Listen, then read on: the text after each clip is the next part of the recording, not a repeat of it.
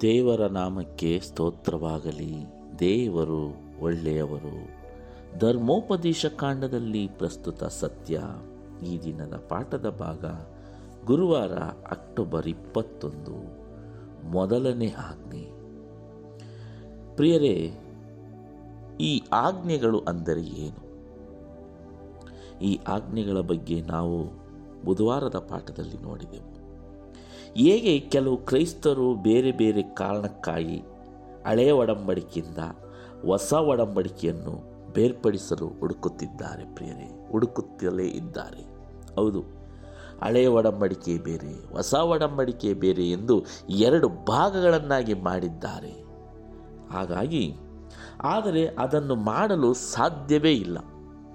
ಇದೊಂದು ಅಸಾಧ್ಯವಾದ ಕಾರ್ಯ. ಹಳೆ ಒಡಂಬಡಿಕೆ ಬೇರೆಯಲ್ಲ, ಹೊಸ ಒಡಂಬಡಿಕೆಯಲ್ಲ ಬೇರೆಯಲ್ಲ. ನಾವು ಪ್ರಕಟಣೆ ಅಧ್ಯಾಯ, ಪ್ರಕಟಣೆ ಇಪ್ಪತ್ತೆರಡನೇ ಅಧ್ಯಾಯದಲ್ಲಿ ನೋಡಿದಾಗ, ಈ ಗ್ರಂಥಕ್ಕೆ ಒಂದು ಸೊನ್ನೆಯನ್ನಾದರೂ ಸೇರಿಸಲೂಬಾರದು, ತೆಗೆಯಲೂಬಾರದು ಎಂದು ಹೇಳಿದ್ದಾರೆ. ಅದೇ ರೀತಿ ಧರ್ಮೋಪದೇಶ ಕಂಡ ಪುಸ್ತಕದಲ್ಲೂ ಸಹ ಈ ಮಾತು ಬರುತ್ತದೆ. ವಿಮೋಚನಾ ಕಾಂಡ ಪುಸ್ತಕದಲ್ಲಿ ಈ ಮಾತು ಬರುತ್ತದೆ. ಈ ರೀತಿಯಾಗಿ ಈ ಒಂದು ಧರ್ಮೋಪದೇಶ ಕಾಂಡ ಪುಸ್ತಕ ಅಂದರೆ ಈ ಸತ್ಯವೇದವನ್ನು ನಾವು ಬೈಬಲ್ ಅಂತ ಕರೆಯುವ ಈ ಬೈಬಲನ್ನು ಎರಡು ಭಾಗಗಳನ್ನಾಗಿ ಮಾಡಲು ಯಾರಿಂದಲೂ ಸಾಧ್ಯವಿಲ್ಲ. ಆದರೆ ಯೇಸುಕ್ರಿಸ್ತನನ್ನು ಪ್ರೀತಿಸುತ್ತೇನೆ ಎಂದು ಹೇಳುವ ಅನೇಕರು ಬೇರೆ ಬೇರೆ ಕಾರಣಕ್ಕಾಗಿ ಹಳೆ ಒಡಂಬಡಿಕೆಯನ್ನು ಹೊಸ ಒಡಂಬಡಿಕೆಯನ್ನು ಬೇರ್ಪಡಿಸಲು ಹುಡುಕುತ್ತಾರೆ ಪ್ರಿಯರೇ, ಆದರೆ ಅದನ್ನು ಮಾಡಲು ಸಾಧ್ಯವಿಲ್ಲ. ಹಾಗೆ ಮಾಡಿದರೆ ಹೊಸ ಒಡಂಬಡಿಕೆಯ ನಿಜವಾದ ಅರ್ಥವನ್ನು ಕಳೆದುಕೊಳ್ಳುತ್ತೇವೆ, ಅದನ್ನು ಬರಿದು ಮಾಡುತ್ತಾರೆ. ಹೊಸ ಒಡಂಬಡಿಕೆಯು ಯೇಸುಕ್ರಿಸ್ತನ ಪ್ರಕಟಣೆ ಮತ್ತು ಯೇಸುಕ್ರಿಸ್ತನ ಜೀವನ, ಮರಣ, ಪುನರುತ್ಥಾನ ಮತ್ತು ಮಹಾಯಾಜಕನ ಸೇವೆ. ಪ್ರಿಯರೇ ಹೊಸ ಒಡಂಬಡಿಕೆ ಹಳೆ ಒಡಂಬಡಿಕೆಯ ಒಂದು ಸಾರಾಂಶವೇನೆಂದರೆ ಹೊಸ ಒಡಂಬಡಿಕೆ ಕಾಲಕ್ಕೆ ಅಂದರೆ ಆ ಒಂದು ಕಾಲಕ್ಕೆ ಯೇಸುಕ್ರಿಸ್ತರು ಈ ರೀತಿ ಭೂಲೋಕಕ್ಕೆ ಬರುತ್ತಾರೆ, ಈ ರೀತಿ ಮನುಷ್ಯನಾಗಿ ಹುಟ್ಟುತ್ತಾರೆ, ಈ ರೀತಿಯಾಗಿ ಅವರು ಮರಣ ಹೊಂದುತ್ತಾರೆ, ಈ ರೀತಿ ಪುನರುತ್ಥಾನವಾಗುತ್ತಾರೆ, ನಂತರ ಪರಲೋಕಕ್ಕೆ ಹೋಗುತ್ತಾರೆ ಮತ್ತು ಮಹಾಯಾಜಕನ ಸೇವೆ ಮಾಡುತ್ತಾರೆ ಎಂಬುವ ವಿಷಯವನ್ನೇ ಹಳೆ ಒಡಂಬಡಿಕೆ ತುಂಬ ಹೇಳಿದ್ದಾರೆ ಪ್ರಿಯರಿ. ಯಾವಾಗ ಈ ಲೋಕ ಉಂಟಾಗುವುದಕ್ಕಿಂತ ಮುಂಚೆ, ಅಂದರೆ ಪರಲೋಕದಲ್ಲಿ, ಯೇಸು ಕ್ರಿಸ್ತರಾದ ದೇವರು ಒಂದು ಒಡಂಬಡಿಕೆಯನ್ನು ಮಾಡಿಕೊಳ್ಳುತ್ತಾರೆ. ನಾವು ಆ ಒಂದು ಒಡಂಬಡಿಕೆ, ಶಾಶ್ವತವಾದ ಒಡಂಬಡಿಕೆ ಎಂದು ಹಲವಾರು ಒಂದು ಪಾಠಗಳಲ್ಲಿ ಕೇಳಿದ್ದೇವೆ. ಆ ಶಾಶ್ವತವಾದ ಒಡಂಬಡಿಕೆ ಏನೆಂದರೆ, ಈ ಒಂದು ಭೂಲೋಕ ಪಾಪದಲ್ಲಿ ಬೀಳುತ್ತದೆ. ಆ ಪಾಪದಿಂದ ಬಿಡಿಸಲು ನಾನು ಈ ಭೂಲೋಕಕ್ಕೆ ಹೋಗಿ, ಆ ನನ್ನ ನನ್ನ ಪ್ರಾಣವನ್ನು ಕೊಟ್ಟು ಆ ಆ ಜನರನ್ನು ಆ ಪಾಪದಿಂದ ಬಿಡಿಸುತ್ತೇನೆ ಎಂಬುದೇ ಒಂದು ಒಡಂಬಡಿಕೆ. ಈ ಒಡಂಬಡಿಕೆಯನ್ನು ನೆರವೇರಿಸಲು ಈ ಲೋಕದಲ್ಲಿ ದೇವರು ಜನಿಸುತ್ತಾರೆ. ಅದಕ್ಕಾಗಿ ಇಸ್ರೇಲ್ ಮಕ್ಕಳನ್ನು ಹಾರಿಸಿಕೊಳ್ಳುತ್ತಾರೆ. ಅವರಿಂದ ಈ ಲೋಕಕ್ಕೆ ಒಂದು ಸುವಾರ್ತೆ ಹೋಗಬೇಕು, ರಕ್ಷಣೆ ಉಂಟಾಗಬೇಕು. ಅವರು ಸಾಕ್ಷಿಯಾಗಿ ನಿಲ್ಲಬೇಕೆಂದು ಇಸ್ರೇಲರನ್ನು ಆರಿಸಿಕೊಳ್ಳುತ್ತಾರೆ. ಆದರೆ ಇಸ್ರೇಲರು ಅನೇಕರು ವಿಫಲರಾಗುತ್ತಾರೆ. ನಂತರ ಯೇಸು ಕ್ರಿಸ್ತರು ಈ ಲೋಕಕ್ಕೆ ಬರುತ್ತಾರೆ. ಈ ವಿಷಯವನ್ನೇ ಹಳೆ ಒಡಂಬಡಿಕೆಯಲ್ಲಿ, ಅಂದರೆ ಆದಿಕಾಂಡದಿಂದ ಮಲಾಕಿಯ ಪುಸ್ತಕದವರೆಗೂ ಬರೆದಿದ್ದಾರೆ ಅನೇಕ ವಚನಗಳಲ್ಲಿ. ನಾವು ನಲವತ್ತೊಂಬತ್ತನೇ ಅಧ್ಯಾಯ ಆದಿಕಾಂಡ ಹತ್ತನೇ ವಚನ ನೋಡಿದಾಗ, ಅಲ್ಲಿ ಯೇಸು ಕ್ರಿಸ್ತರು ಎಲ್ಲಿ ಜನಿಸುತ್ತಾರೆ ಎಂಬುದನ್ನು ಮೊದಲನೇ ಸಾಲಿ ಅಲ್ಲಿ ಬರೆದಿದ್ದಾರೆ. ಅದೇ ರೀತಿಯಾಗಿ ಏಷಾಯನ ಗ್ರಂಥ ನಲವತ್ತ್ಮೂರನೇ ಅಧ್ಯಾಯದಲ್ಲಿ ಕೀರ್ತನೆಗಳಲ್ಲಿ ಎಲ್ಲ ಸ್ಥಳಗಳಲ್ಲೂ ಯಾಜಕ ಕಾಂಡದಲ್ಲಿ ಒಂದು ಕುರಿ ಪೂರ್ಣಾಂಗವಾದ ಕುರಿಯನ್ನು ಬಲಿ ಕೊಡಬೇಕು ಎಂಬುದರ ಸೂಚನೆ ಏನೆಂದರೆ ಆ ಕುರಿಯೇ ಯೇಸು ಕ್ರಿಸ್ತ ಎಂದು ನಮ್ಮೆಲ್ಲರಿಗೂ ಗೊತ್ತು. ಈ ಎಲ್ಲ ವಿಷಯವನ್ನು ಹಳೆ ಒಡಂಬಡಿಕೆಯಲ್ಲಿ ಯೇಸು ಕ್ರಿಸ್ತರು ಈ ರೀತಿ ಬಂದು ಈ ಲೋಕದಲ್ಲಿ ಮನುಷ್ಯರಿಗಾಗಿ ಪ್ರಾಣ ಕೊಡುತ್ತಾರೆ ಎಂಬುದನ್ನು ಹಳೆ ಒಡಂಬಡಿಕೆಯಲ್ಲಿ ತಿಳಿಸಿದ್ದಾರೆ. ಅದೇ ವಿಷಯವನ್ನು ಇಲ್ಲಿ ಹೊಸ ಒಡಂಬಡಿಕೆಯಲ್ಲಿ ಯೇಸು ಕ್ರಿಸ್ತರು ಬಂದು ನೆರವೇರಿಸಿದ್ದಾರೆ ಅಷ್ಟೇ. ಆದರೆ ಹಳೆ ಒಡಂಬಡಿಕೆಗೂ ಹೊಸ ಒಡಂಬಡಿಕೆಗೂ ಸಂಬಂಧವೇ ಇಲ್ಲ ಎಂದು ಬೇರೆ ಬೇರೆ ಕಾರಣಗಳಿಂದ ಹಲವಾರು ವಿಭಾಗ ಮಾಡುವುದನ್ನು ನಾವು ನೋಡುತ್ತೇವೆ ಪ್ರಿಯರೇ. ಆದರೆ ಹಳೆ ಒಡಂಬಡಿಕೆ ಬೇರೆಯಲ್ಲ, ಹೊಸ ಒಡಂಬಡಿಕೆ ಬೇರೆಯಲ್ಲ. ಇದೇ ವಿಷಯವನ್ನು ನಾವು ಅಪೋಸ್ತಲರ ಕೃತ್ಯಗಳು ಏಳನೇ ಅಧ್ಯಾಯವನ್ನು ಸಂಪೂರ್ಣವಾಗಿ ಓದಿದಾಗ ಸ್ತೇಫಾನನ್ನು ಹೇಳುತ್ತಾನೆ, ಈ ರೀತಿಯಾಗಿ ದೇವರು ಇಲ್ಲಿಗೆ ಬಂದರು ಅಂತ. ಇದೇ ರೀತಿಯಾಗಿ ಹೊಸ ಒಡಂಬಡಿಕೆಯಲ್ಲಿದ್ದ ವಿಷಯಗಳನ್ನೇ ಹಳೆ ಒಡಂಬಡಿಕೆಯಲ್ಲಿ ಹೇಳಿದ್ದಾರೆ, ಹಳೆ ಒಡಂಬಡಿಕೆಯಲ್ಲಿದ್ದ ವಿಷಯಗಳನ್ನು ಹೊಸ ಒಡಂಬಡಿಕೆಯಲ್ಲಿ ಹೇಳಿದ್ದಾರೆ. ಉದಾಹರಣೆಗೆ ಹೇಳಬೇಕೆಂದರೆ, ಹಳೆ ಒಡಂಬಡಿಕೆ ಒಂದು ಬುನಾದಿ, ಹೊಸ ಒಡಂಬಡಿಕೆ ಒಂದು ಕಟ್ಟಡ. ಆ ಬುನಾದಿ ಮೇಲೆ ಈ ಕಟ್ಟಡ ನಿಂತಿದೆ.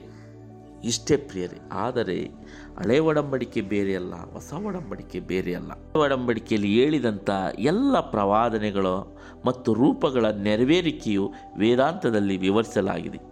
ಅನೇಕ ವಿಧಗಳಲ್ಲಿ ಹಳೆ ಒಡಂಬಡಿಕೆಯು ಹೊಸ ಒಡಂಬಡಿಕೆ ಹಿನ್ನೆಲೆಯು. ಅಂದರೆ ಹಳೆ ಒಡಂಬಡಿಕೆ ಇಲ್ಲದೆ ಹೊಸ ಒಡಂಬಡಿಕೆಯನ್ನು ಹೇಳಲು ಸಾಧ್ಯವಿಲ್ಲ. ಅದೇ ರೀತಿ ಹೊಸ ಒಡಂಬಡಿಕೆಯನ್ನು ನಾವು ವಿವರಿಸಬೇಕೆಂದರೆ ಹಳೆ ಒಡಂಬಡಿಕೆ ಇಲ್ಲದೆ ಹೇಳಲೇ ಸಾಧ್ಯವಿಲ್ಲ. ಅದೇ ರೀತಿ ಪ್ರಿಯರೇ, ಹಳೆ ಒಡಂಬಡಿಕೆ ಒಂದು ಬುನಾದಿಯಾದರೆ ಹೊಸ ಒಡಂಬಡಿಕೆ ಒಂದು ಕಟ್ಟಡ. ಅದರ ಸನ್ನಿವೇಶಕ್ಕೆ ಬುನಾದಿಯೂ ಆಗಿದೆ. ಎರಡೂ ಒಡಂಬಡಿಕೆಗಳು ದೇವರ ಪ್ರೀತಿ ಮತ್ತು ಆತನ ಒಳ್ಳೆತನವನ್ನು ಪ್ರಕಟಿಸುತ್ತವೆ. ಇಷ್ಟೇ. ಎರಡೂ ಒಡಂಬಡಿಕೆಗಳು, ಹಳೆ ಒಡಂಬಡಿಕೆ, ಹೊಸ ಒಡಂಬಡಿಕೆಗಳು, ಎರಡೂ ದೇವರ ಪ್ರೀತಿಯನ್ನು ಪ್ರಕಟಿಸುತ್ತವೆ, ವಿನಃ ಬೇರೆ ಏನನ್ನು ಹೇಳುವುದಿಲ್ಲ.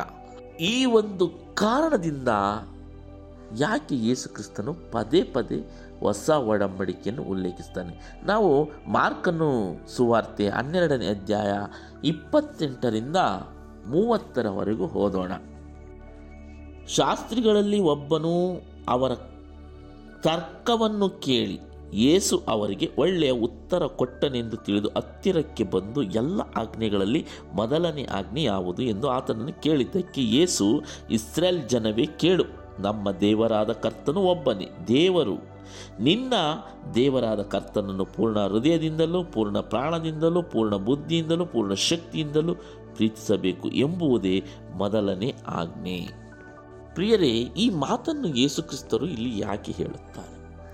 ಇಲ್ಲಿ ಯಹೂದ್ಯರ ಸಂಪ್ರದಾಯದ ಪ್ರಕಾರ ಆ ಒಂದು ಸಮಯದಲ್ಲಿ ಯೇಸುಕ್ರಿಸ್ತರು ಜೀವಿಸುತ್ತಿದ್ದ ಸಮಯದಲ್ಲಿ ಆ ಒಂದು ಏ, ಆ ಒಂದು ಯಹೂದ್ಯರು ಅವರು ಆರುನೂರ ಹದಿಮೂರು ಆಜ್ಞೆಗಳನ್ನು ಮಾಡಿಕೊಂಡಿದ್ದರು ಎಂದು ಚರಿತ್ರೆ ಹೇಳುತ್ತದೆ. ಆ ಎಲ್ಲ ಆಜ್ಞೆಗಳನ್ನು ಅನುಸರಿಸೋದಕ್ಕಿಂತ ದೇವರನ್ನು ಪೂರ್ಣ ಪ್ರಾಣದಿಂದ, ಪೂರ್ಣ ಶಕ್ತಿಯಿಂದ, ಪೂರ್ಣ ಹೃದಯದಿಂದ. ಪ್ರಿಯರೇ, ಇಲ್ಲಿ ಅನೇಕರು ದೇವರು ಎಲ್ಲ ಆಜ್ಞೆಗಳನ್ನು ಒಡೆದು ಎರಡು ಆಜ್ಞೆಗಳನ್ನು ಮಾಡಿದ್ದಾರೆ ಎಂದು ಹಲವಾರು ಜನರು ಹೇಳುವುದನ್ನು ನಾವು ಕೇಳಿದ್ದೇವೆ. ಎರಡು ಆಜ್ಞೆಗಳು ಯಾವುದೆಂದರೆ, ಒಂದರಿಂದ ನಾಲ್ಕರವರೆಗೆ ದೇವರನ್ನು ಹೇಗೆ ಪ್ರೀತಿಸಬೇಕು? ಅದೇ ರೀತಿ ಐದನೇ ಆಜ್ಞೆಯಿಂದ ಹತ್ತನೇ ಆಜ್ಞೆವರೆಗೂ ಮನುಷ್ಯನನ್ನು ಯಾವ ರೀತಿ ಪ್ರೀತಿಸಬೇಕು? ಇದೇ ಮೊದಲನೇ ಆಜ್ಞೆ, ಎರಡನೇ ಆಜ್ಞೆ. ಪ್ರಿಯರೇ, ಯಹೂದ್ಯರು ಎಲ್ಲ ಆಜ್ಞೆಗಳನ್ನು ಕೈಗೊಂಡು ನಡೆಯುತ್ತಿದ್ದರು. ಆದರೆ ದೇವರ ಹಲವಾರು ನಿಯಮಗಳನ್ನು ಅವರು ಇಲ್ಲಿ ಬಿಟ್ಟಿದ್ದರು. ದೇವರಿಗೆ ಸಲ್ಲಿಸಬೇಕಾದ ಒಂದು ವಿಧೇಯತೆಯನ್ನು ಮರೆತಿದ್ದರು. ಹಾಗಾಗಿ ಯೇಸುಕ್ರಿಸ್ತರು ಇಲ್ಲಿ ಹೇಳುತ್ತಾರೆ, ನೀವು ಮೊದಲು ದೇವರನ್ನು ಪ್ರೀತಿಸಿರಿ ಎಂದು ಈ ನಾಲ್ಕು ಆಜ್ಞೆಗಳು ವಿಮೋಚನಾ ಕಾಂಡ ಇಪ್ಪತ್ತನೇ ಅಧ್ಯಾಯದಲ್ಲಿ ನಾವು ನೋಡಿದಾಗ ಒಂದನೇ ಅಧ್ಯಾಯ, ಇಪ್ಪತ್ತನೇ ಅಧ್ಯಾಯ ಒಂದರಿಂದ ಹದಿನೇಳನೇ ವಚನಗಳನ್ನು ನೋಡಿದಾಗ ಇಲ್ಲಿ ಹತ್ತು ಆಜ್ಞೆಗಳನ್ನು ದೇವರು ಕೊಡುತ್ತಾರೆ. ಇದರಲ್ಲಿ ಒಂದರಿಂದ ನಾಲ್ಕು ದೇವರನ್ನು ಹೇಗೆ ಪ್ರೀತಿಸಬೇಕು, ದೇವರನ್ನು ಹೇಗೆ ಘನಪಡಿಸಬೇಕು ಎಂದು ಒಂದರಿಂದ ನಾಲ್ಕನೇ ಆಜ್ಞೆವರೆಗೂ ಇದ್ದರೆ, ಇನ್ನು ಐದರಿಂದ ಹತ್ತು ಆಜ್ಞೆಗಳವರೆಗೂ ಮನುಷ್ಯರನ್ನು ಹೇಗೆ ಪ್ರೀತಿಸಬೇಕು, ಈ ಎರಡು ಆಜ್ಞೆಗಳನ್ನೇ ಯೇಸುಕ್ರಿಸ್ತರು ಇಲ್ಲಿ ಹೇಳುತ್ತಾರೆ. ಆದರೆ ಅದನ್ನು ಇಂದು ನಾವು ತಪ್ಪಾಗಿ ಅರ್ಥ ಮಾಡಿಕೊಂಡು ಆ ಆಜ್ಞೆಗಳಿಗೆ ಅವಿದ್ಯರಾಗಿ ನಡೆದುಕೊಳ್ಳುತ್ತಿದ್ದೇವೆ ಪ್ರಿಯರೇ.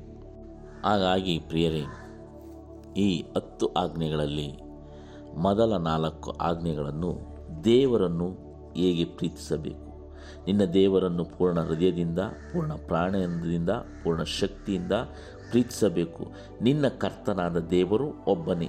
ದೇವರು ಎಂದು ದೃಢೀಕರಿಸಿ ಈ ಮಹಾ ಸತ್ಯದ ಮೇಲೆ ಆತುಕೊಂಡು ಆತನನ್ನು ಉನ್ನತವಾಗಿ ಪ್ರೀತಿಸಲು ನಾವೆಲ್ಲರೂ ಕರೆಯಲ್ಪಟ್ಟಿದ್ದೇವೆ ಪ್ರಿಯರೇ. ಈ ಆಜ್ಞೆಗಿಂತ ಯಾವ ಹೆಚ್ಚಿನ ಪ್ರಸ್ತುತ ಸತ್ಯ ಇದೆ? ಈ ಕೊನೆಯ ದಿನಗಳಲ್ಲಿ ಜೀವಿಸುತ್ತಿರುವ ನಮಗೂ ಸಹ ಇದೇ ಸತ್ಯ ಅನ್ವಯವಾಗುತ್ತದೆ. ಅಂತಹ ಘಟನೆಗಳು ನೆರವೇರುವ ಸಮಯದಲ್ಲಿ ಎಲ್ಲರನ್ನೂ ಯಾವುದಾದರೂ ಒಂದು ಕಡೆ ಆಯ್ಕೆ ಮಾಡಿ ದೇವರ ಆಜ್ಞೆಗೆ ಮುಖ್ಯ ಪಾತ್ರವನ್ನು ಒಳಗೊಂಡಿದೆ ಪ್ರಿಯರಿ. ಹಾಗಾಗಿ ನಾವು ದೇವರ ಆಜ್ಞೆಗಳನ್ನು ಗಮನವಿಟ್ಟು ನೋಡಿದಾಗ ಆ ಆಜ್ಞೆಗಳು ಇಂದಿಗೂ ಜೀವಂತವಾಗಿದ್ದಾವೆ. ದೇವರನ್ನು ಪೂರ್ಣ ಪ್ರಾಣದಿಂದ ಪ್ರೀತಿಸಬೇಕು, ಹಾಗೆ ಇನ್ನು ಉಳಿದ ಆರು ಆಜ್ಞೆಗಳನ್ನು ನಾವು ಪಾಲನೆ ಮಾಡಬೇಕು. ಈ ಎಲ್ಲ ಆಜ್ಞೆಗಳನ್ನು ನಾವು ಪಾಲನೆ ಮಾಡಬೇಕು. ಈ ಒಂದು ಪಾಠದಲ್ಲಿ ತಿಳಿಸುವ ಒಂದು ಪ್ರಮುಖವಾದ ಅಂಶವೇನೆಂದರೆ ಹಳೆ ಒಡಂಬಡಿಕೆ, ಹೊಸ ಒಡಂಬಡಿಕೆ, ಬೇರೆ ಬೇರೆ ಅಲ್ಲ ಪ್ರಿಯರೇ, ಎಲ್ಲ ಒಂದೇ. ಹಳೆ ಒಡಂಬಡಿಕೆಯಲ್ಲಿದ್ದದ್ದನ್ನೇ ಹೊಸ ಒಡಂಬಡಿಕೆಯಲ್ಲಿ ಹೇಳಿದ್ದಾರೆ. ಹಳೆ ಒಡಂಬಡಿಕೆಯಲ್ಲಿ ನಡೆದಿದ್ದನ್ನು ಹೊಸ ಒಡಂಬಡಿಕೆಯಲ್ಲಿ ಹೇಳಿದ್ದಾರೆ. ಹೊಸ ಒಡಂಬಡಿಕೆಯಲ್ಲಿ ಈ ರೀತಿ ನಡೆಯುತ್ತದೆ ಎಂಬುದನ್ನು ಹಳೆ ಒಡಂಬಡಿಕೆಯಲ್ಲಿ ವಿವರಿಸಿದ್ದಾರೆ. ಆದರೆ ಎಲ್ಲದರಲ್ಲೂ ದೇವರ ಪ್ರೀತಿ ಇದೆ ಎಂಬುದನ್ನು ನಾವು ಮರೆಯಬಾರದು. ಹಾಗಾಗಿ ಎಚ್ಚರಿಕೆಯಿಂದ ನಾವು ಆಜ್ಞೆಗಳನ್ನು ದೇವರನ್ನು ಗಮನಿಸೋಣ. ಆ ಗಮನಿಸಿದಾಗ ಪವಿತ್ರಾತ್ಮನು ದೇವರ ವಿಶೇಷವಾದ ಶಕ್ತಿಯಿಂದ ನಾವು ಇನ್ನೂ ಹೆಚ್ಚಿನ ಸತ್ಯವನ್ನು ನಾವೇ ಗ್ರಹಿಸಿಕೊಳ್ಳಲು ಸಾಧ್ಯವಾಗುತ್ತದೆ ಪ್ರಿಯರೇ. ಹಾಗಾಗಿ ನಾವು ದೇವರೊಟ್ಟಿಗೆ ಆತನ ಆಜ್ಞೆಗಳನ್ನು ಕೈಗೊಂಡು ನಡೆಯೋಣ ಎಂದು ಈ ಪಾಠ ನಮಗೆ ತಿಳಿಸಿಕೊಡುತ್ತದೆ. ಮತ್ತೆ ಮುಂದಿನ ಪಾಠದಲ್ಲಿ ಭೇಟಿಯಾಗೋಣ. ವಂದನೆಗಳೊಂದಿಗೆ. ಆಮೇಲೆ